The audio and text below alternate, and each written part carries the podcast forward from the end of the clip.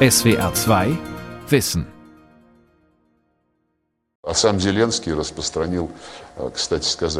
Primetime im russischen Staatsfernsehen.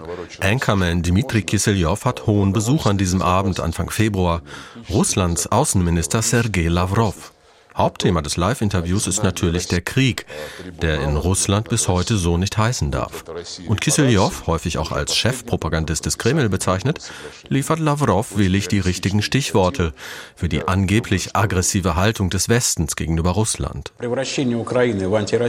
Die Umwandlung der Ukraine in ein Anti-Russland kann ja durchaus als erfolgreiches Projekt bezeichnet werden. Welche Länder im russischen Umfeld könnten denn einen ähnlichen Weg beschreiten wie die Ukraine? Kirgistan oder Kasachstan? Сейчас на эту роль приглядывают Молдову. Da sehe ich vor allem die Republik Moldau. Das Land hat mit zweifelhaften und undemokratischen Methoden eine Präsidentin installiert, Maya Sandu, die sehr offen und zielstrebig in Richtung NATO drängt, die einen rumänischen Pass hat, die sich für einen Zusammenschluss mit Rumänien stark macht und die praktisch zu allem bereit ist. Moldau ist jedenfalls ein weiteres Land, das der Westen zu einem Anti-Russland machen will.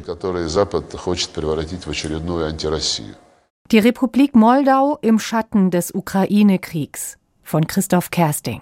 Eine offene Drohung zur besten Sendezeit brauchte Lavrov an diesem Abend gar nicht auszusprechen. Denn die Destabilisierung Moldaus durch Russland ist längst in vollem Gange, durch gesteuerte antiwestliche Proteste, Fake News, Cyberangriffe. Und russische Streitkräfte sind längst im Land. Sie sind seit über 30 Jahren in der abtrünnigen Region Transnistrien stationiert, nur eine Autostunde von Moldaus Hauptstadt Chisinau entfernt.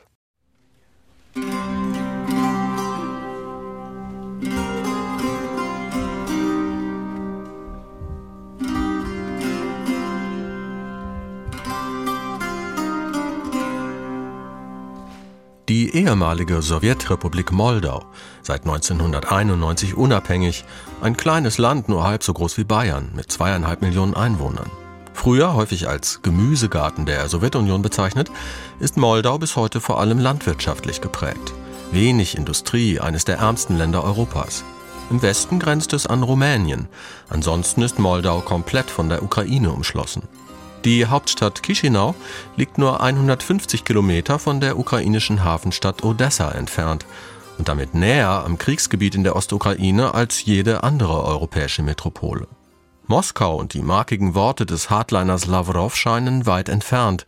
Doch der Konflikt zwischen kremltreuen und pro-westlichen Kräften flammt seit den 1990er Jahren immer wieder auf in der kleinen Republik Moldau. So greifbar wie seit dem Kriegsausbruch im Nachbarland Ukraine war die konkrete Bedrohung für das Land allerdings noch nie. Seit Monaten etwa rufen russlandfreundliche Kräfte in Moldau zu großen Protestmärschen in Chisinau auf. Sie machen die proeuropäische Regierung der Passpartei, der auch Staatspräsidentin Maja Sandu angehört, verantwortlich für die heftige Energiekrise, rasant steigende Preise und eine aus dem Ruder gelaufene Inflation. All das sähe mit einem guten Draht nach Moskau anders aus, so die Argumentation der antiwestlichen Stimmen.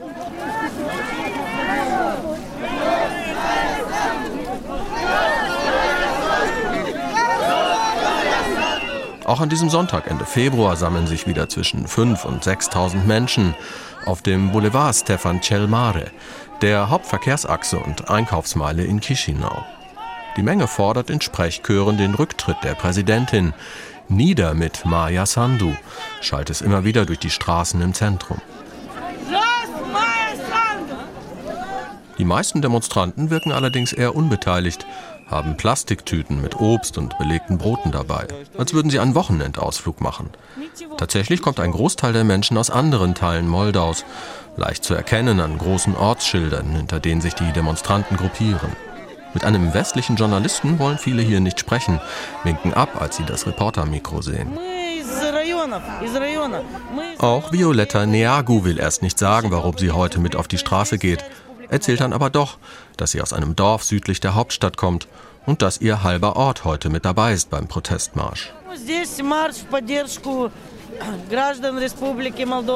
Wir marschieren hier heute mit der Forderung an die Regierung, zahlt gefälligst unsere Rechnung für Gas und Strom für diesen Winter. Wir können das nicht. Die Inflation liegt bei 37 Prozent in Moldau. Das frisst uns auf. Das ist ja noch schlimmer als in der Ukraine. Keiner will diesen Krieg, aber die Schuld trägt ja nicht nur Russland und wir sollten bessere Beziehungen zu den Russen haben als heute. Dann wäre die Lage hier auch einfacher. Unsere Alten bekommen oft nicht mehr als 2000 Leihrente. 100 Euro sind das. Wie sollen sie dann 3000 oder 4000 Leih für Gas bezahlen? Das Geld haben sie einfach nicht. Inzwischen hat der Protestzug den großen Platz vor dem Nationalen Opernhaus erreicht. Auf den breiten Treppen vor dem Eingang steht die Parlamentsabgeordnete Marina Tauber und bedankt sich mit einem Mikro in der Hand dafür, dass an diesem Sonntag so viele gekommen sind zur Demo. Ihre Ansprache hält sie zweisprachig. Auf Rumänisch, der offiziellen Amtssprache Moldaus, und Russisch, das ebenso Verkehrssprache im Land ist. Hört man sich unter den Demonstranten um, sprechen eigentlich alle hier nur Russisch miteinander. Tauber wirft während ihrer Rede immer mal wieder einen verächtlichen Blick auf den Präsidentenpalast, einen monströsen Klotz aus Beton und Glas, der direkt neben dem Opernhaus in den grauen Himmel ragt.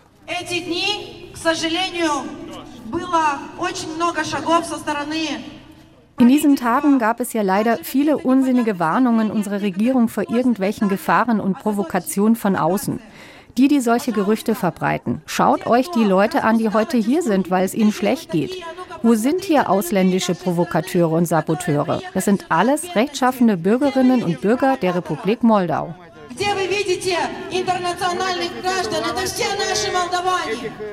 Marina Tauber ist stellvertretende Vorsitzende der linkspopulistischen Shore-Partei, die aufgerufen hat zu dem heutigen Marsch.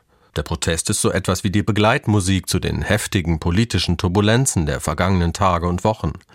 Russlands Außenminister, der im Fernsehinterview Moldau unverblümt ins Visier nimmt. Kurz darauf, Mitte Februar, der Rücktritt der kompletten Regierung unter der pro-westlichen Premierministerin Natalia Gavrilica und die Amtseinführung des neuen, ebenfalls pro-europäischen Premiers Dorin Retschan. Mehrere Einschläge russischer Raketenteile auf moldauischem Staatsgebiet gab es auch noch, Zwischenzeitlich war der komplette Luftraum gesperrt über Moldau.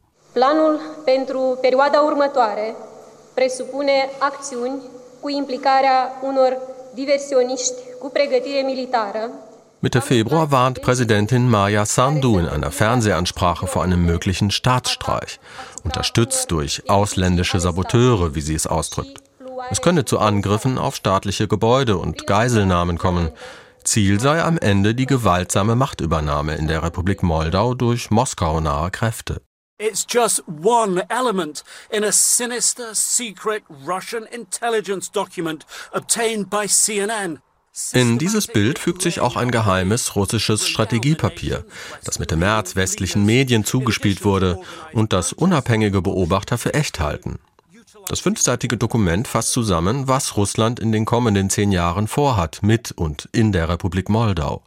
Es gehe darum, Zitat, den Versuchen externer Akteure entgegenzuwirken und sich in die internen Angelegenheit der Republik einzumischen. Externe Akteure, das zielt auf die NATO. Und in Moldau selbst, so heißt es explizit in dem Papier, solle eine prorussische Stimmung geschürt werden. Der Kreml bezeichnet all das umgehend als Fake und wird dabei flankiert von prorussischen Stimmen in Moldau wie Marina Tauber von der Shore-Partei.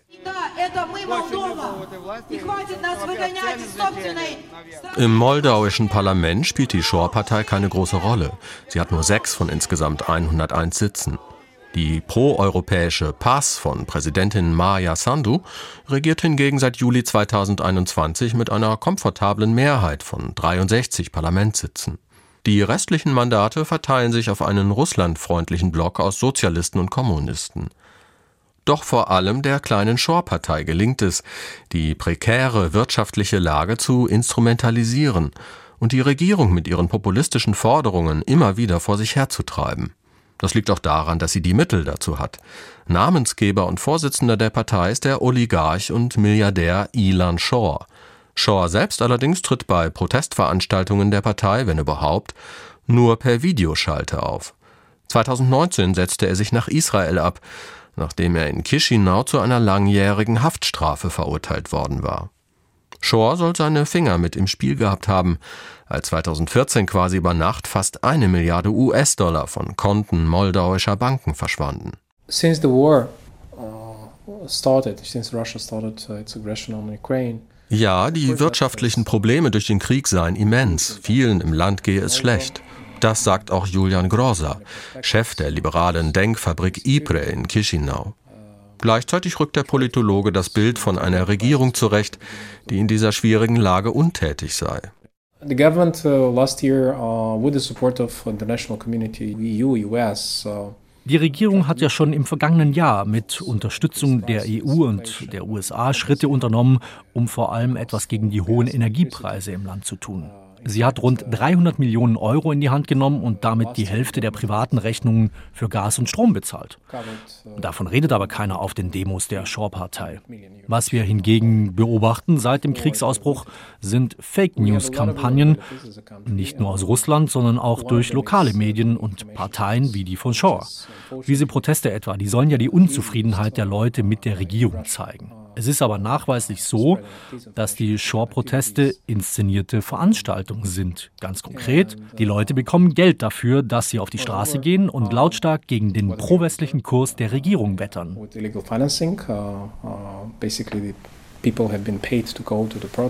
Bis zu 100 Euro pro Person und Tag seien demnach bei den bislang größten Protesten im Herbst 2022 bezahlt worden, wenn die Teilnehmer zum Beispiel in Protestcamps übernachteten.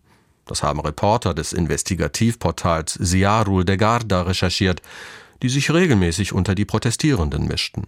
And that pressure has uh, multiplied from, uh, from this Gorsa verweist auch auf die riskanten und schmerzhaften, seiner Meinung nach aber notwendigen Schritte heraus aus der gefährlichen Abhängigkeit von russischem Gas.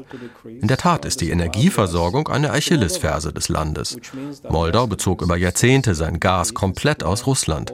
Strom wurde zum Teil aus der Ukraine importiert, größtenteils allerdings aus der von Russland kontrollierten moldauischen Region Transnistrien. Die hatte sich nach einem blutigen Bürgerkrieg mit hunderten Toten 1992 von Moldau losgesagt. Einer jener eingefrorenen Konflikte nach dem Zerfall der Sowjetunion, wie es sie auch im Südkaukasus gibt. Als Russlands Staatskonzern Gazprom im vergangenen Jahr die Gaszufuhr drosselte und wegen des Krieges auch kein Strom mehr aus der Ukraine floss, gingen in Moldau teilweise die Lichter aus. Energie als politisches Druckmittel des Kreml gegen die pro-westliche Regierung in Chisinau, der Plan schien zunächst aufzugehen. Julian Groser. What we have seen uh, between Chisinau and Tiraspol uh, since the war started, we have seen a one-to-one dialogue. Was aber dann passierte, Chisinau und die transnistrische Regierung in Tiraspol setzten sich an einen Tisch, als der Krieg ausbrach, um die gesamte Situation in der Region stabil zu halten. Es gab dann einen Deal. Transnistrien bekommt das komplette Gazprom-Gas und im Gegenzug beliefert uns Transnistrien mit Strom aus seinem Kraftwerk Kuchurgan. Und das Gas, das wir in diesem Winter in Moldau verbrauchen, das ist eben kein russisches Gas mehr, sondern wurde seit dem vergangenen Sommer auf den internationalen Märkten eingekauft und vor allem in Rumänien gespeichert.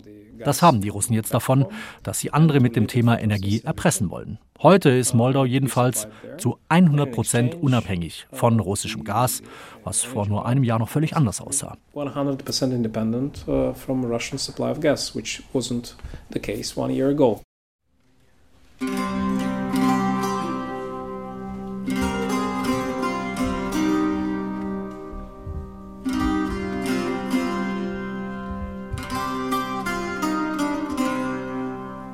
Ein gutes Jahr nach Kriegsbeginn schwankt die Stimmungslage der Menschen in der Republik Moldau zwischen Unsicherheit und vorsichtiger Zuversicht.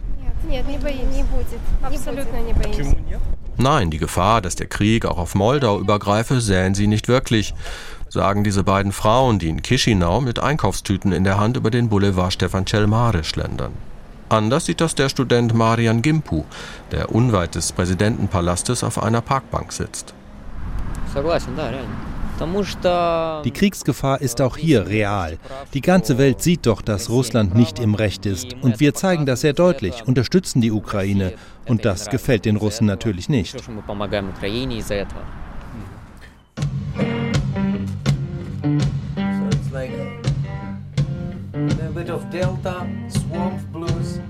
Unweit des Parks sitzt an diesem Vormittag Lilian Severin in einem engen Probenraum und hört Aufnahmen seiner Band Furio Snails ab.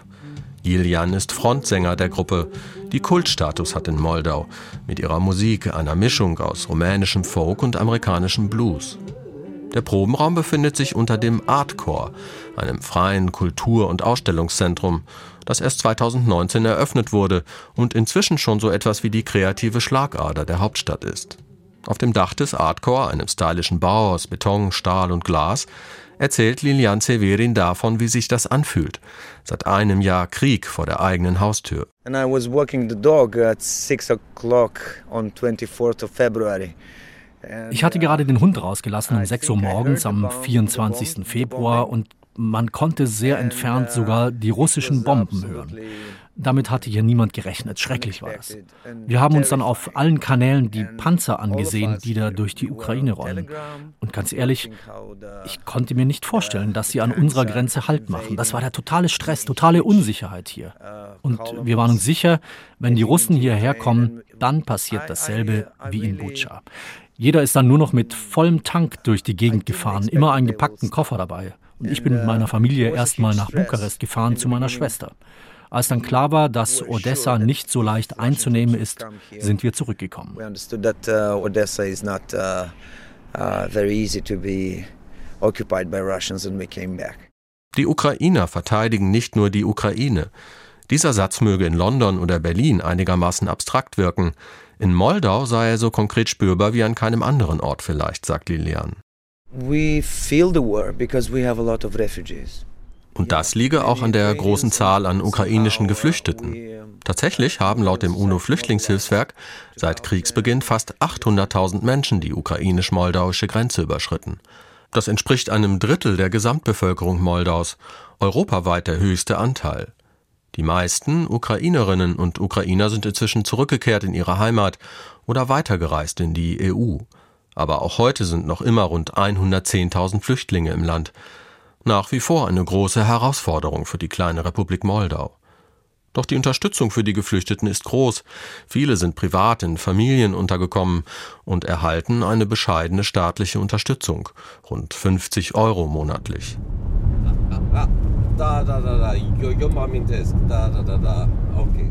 Der Krieg verändert vieles in Moldau sehr unmittelbar und spürbar, legt das Land aber keineswegs lahm. Das merkt auch Matthias von Tucher fast täglich in seinem Job.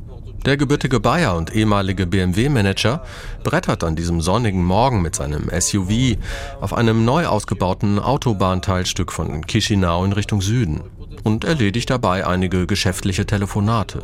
Auf Rumänisch. Der 56-Jährige lebt und arbeitet schon seit fast zehn Jahren in Moldau. Ein, zweimal pro Woche fährt er die Strecke von seinem Büro in der Hauptstadt ins 200 Kilometer entfernte Djurgulest. Dort ist er Chef des gleichnamigen Donaufreihafens, dem einzigen Zugang Moldaus zur Donau und damit zum Schwarzen Meer, das rund 100 Kilometer weiter östlich beginnt. Meistens macht der deutsche Manager auf halber Strecke Richtung Donau eine kurze Frühstückspause in Komrad. Mit seinem Rumänisch kommt er hier allerdings nicht weit. Komrad ist die Hauptstadt der autonomen Region Gagausien. Die Gagausen zählen zu den Turkvölkern, sind allerdings mehrheitlich orthodoxe Christen und überwiegend russischsprachig. Die Hauptstraße durch Komrad heißt bis heute Lenin-Allee. Eine große Lenin-Statue beherrscht auch den zentralen Platz der 20.000 Einwohnerstadt. Die pro-westliche Regierung in Chisinau ist in der Region nicht wohl gelitten, wird bei Wahlen regelmäßig abgewatscht. Auch in Gagausien gab und gibt es immer wieder Abspaltungstendenzen. Und manche politische Beobachter sehen das Konfliktpotenzial hier sogar noch höher als in der abtrünnigen Region Transnistrien. Zwei Stunden später parkt Matthias von Tucher seinen Wagen auf einer Anhöhe mit Blick auf die Donau und die Hafenanlagen von Djurgulest. Genau 460 Meter des Flussufers hier gehören zur Republik Moldau. Flussaufwärts und in Sichtweite liegt die rumänische Hafenstadt Galatz nur wenige Kilometer in die andere Richtung das ukrainische Reni. Wir stehen direkt am Grenzzaun. Auf dem nahen ukrainischen Wachturm sind Grenzsoldaten zu sehen. Der moldauische Wachturm scheint verlassen. Vor allem Getreide, Kohle, Dünger und Speiseöl seien in den vergangenen Jahren im Hafen umgeschlagen worden. Das habe sich seit dem letzten Jahr etwas verändert, berichtet Matthias von Tucher. Seit dem Kriegsbeginn in der Ukraine hat sich das Güterspektrum äh, konzentriert, äh, kann man sagen, auf drei Produkte, die im Zusammenhang mit der, mit der Ukraine äh, wichtig sind.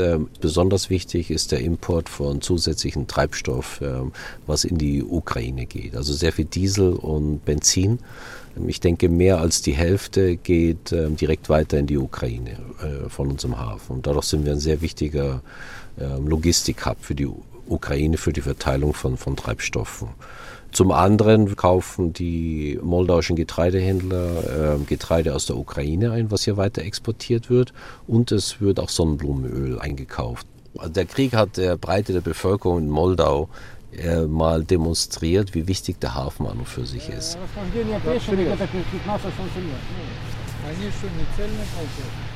Es wird ein langer Tag heute für den Hafendirektor. Ein türkischer Frachter hat einen Anlegepfeiler gerammt und stark beschädigt.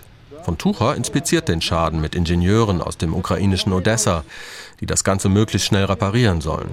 Auf der Rückfahrt nach Chisinau berichtet auch er von den Ängsten zu Beginn des Krieges, dass sich die Lage aber ab Mai 2022 beruhigt habe. Auch wenn er die offiziellen Warnungen vor einem Umsturz und hybriden Bedrohungen für nicht übertrieben hält. Das ist schon ein hohes Risiko. Das ist ganz klar, dass Russland hier eine Strategie der Destabilisierung äh, verfolgt. Ähm, diese hybride Kriegsführung, die ist sehr nah. In meinem persönlichen Fall muss ich auch erwähnen, dass äh, mein E-Mail-Konto jetzt zweimal gehackt wurde. Die E-Mails wurden veröffentlicht und zwar mit einem geheimen oder ich sage mal einem vertraulichen internen ähm, E-Mail-Wechsel äh, zwischen mir und dem ähm, Gesellschafter in London, als auch unseren Anwälten. Ich bin da auch nicht der Einzige, aber als Geschäftsführer eines der wichtigsten strategischen ähm, Assets im Lande äh, bin ich Ziel. They are becoming more aggressive, more determined to reach their goal. Als zunehmend angespannt beschreibt auch Moldaus Innenministerin Anna Revenko die aktuelle Lage beim Interviewtermin am darauffolgenden Tag. Wie konkret die angeblichen Pläne zum Sturz der Regierung sind, wer genau daran beteiligt sein könnte, dazu könne sie sich aus ermittlungstaktischen Gründen nicht äußern, sagt die Ministerin. Verweist nur darauf, dass auch dem ukrainischen Geheimdienst sehr konkrete Hinweise darauf vorlegen, wie Russland die Kontrolle in Moldau übernehmen wolle. Auch US-Dienste warnen inzwischen vor solchen russischen Aktivitäten, wie sie im geheimen Strategiepapier des Kreml beschrieben werden. Die Stabilität in der Region hängt laut Revenko mittel- und langfristig vor allem davon ab, wie sich das Verhältnis Moldaus zum von Russland gestützten de facto Regime in Transnistrien entwickelt. For 30 years we have uh, Russian troops. Seit 30 Jahren haben wir dort russische Truppen, russische Propaganda, russische Versuche, einen Keil in unsere Gesellschaft zu treiben. Und damit erpresst uns Russland seit 30 Jahren. Unsere Botschaft hier ist eindeutig. Moskau muss seine Truppen abziehen. Wir selbst suchen immer nur nach friedlichen Lösungen. Aber das geht eben nur mit einer Demilitarisierung Transnistriens. Und das wollen ja auch die Menschen, die dort leben. Das sind ja genauso Moldauer wie wir. They are Moldovans. Э, Nikolai Kuzmin ist einer dieser Menschen. Er lebt in der transnistrischen Hauptstadt Tiraspol, arbeitet dort als politischer Analyst für eine Menschenrechts-NGO. Westliche Journalisten dürfen seit dem Kriegsbeginn in der Ukraine nicht einreisen nach Transnistrien. Deshalb und auch um Kuzmin vor möglichen Schwierigkeiten mit den Behörden in Tiraspol zu bewahren, verabreden wir uns zu einem Videoanruf. Die Lage in der abtrünnigen Region und die Haltung der Menschen dort würden von außen oft zu sehr in Schwarz-Weiß-Bildern dargestellt, kritisiert er. Хотя у Приднестровья репутация территории такой очень пророссийской, wir haben ja den Ruf, total pro-russisch zu sein, von Russland okkupiert zu sein und so weiter. Das heißt aber nicht, dass alle hier gutheißen, was Russland tut oder nicht tut.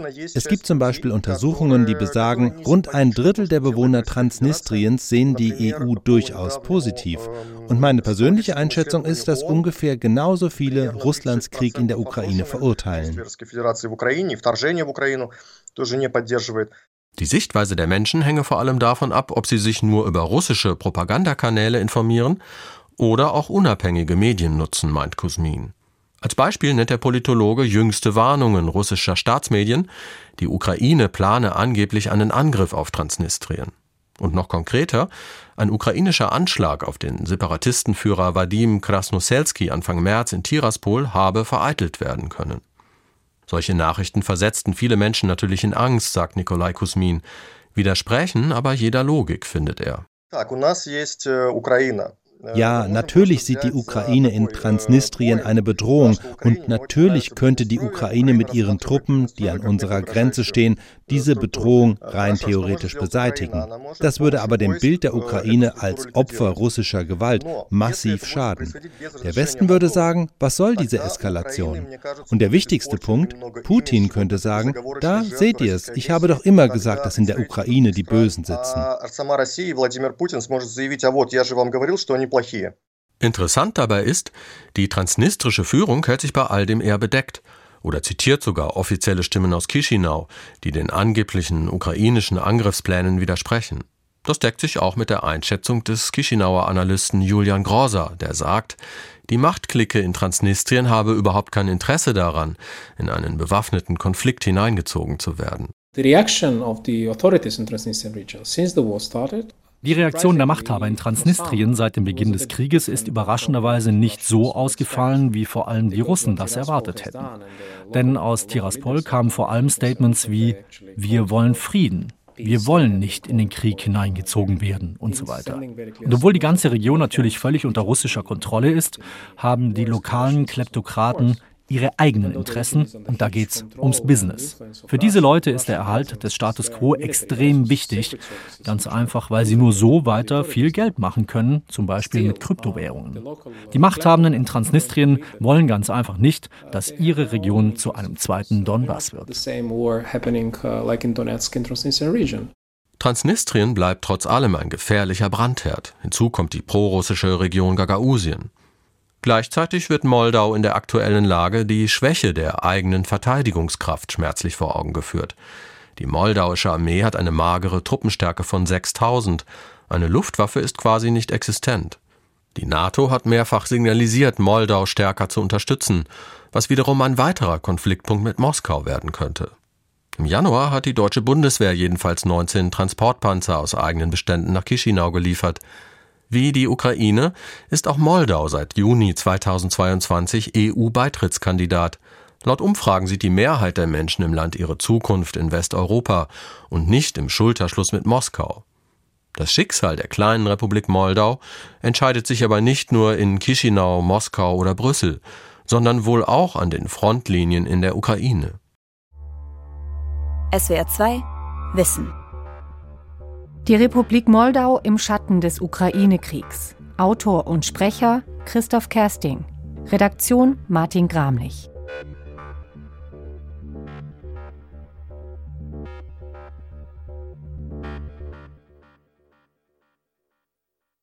SWR 2 Wissen. Manuskripte und weiterführende Informationen zu unserem Podcast und den einzelnen Folgen gibt es unter swr2wissen.de.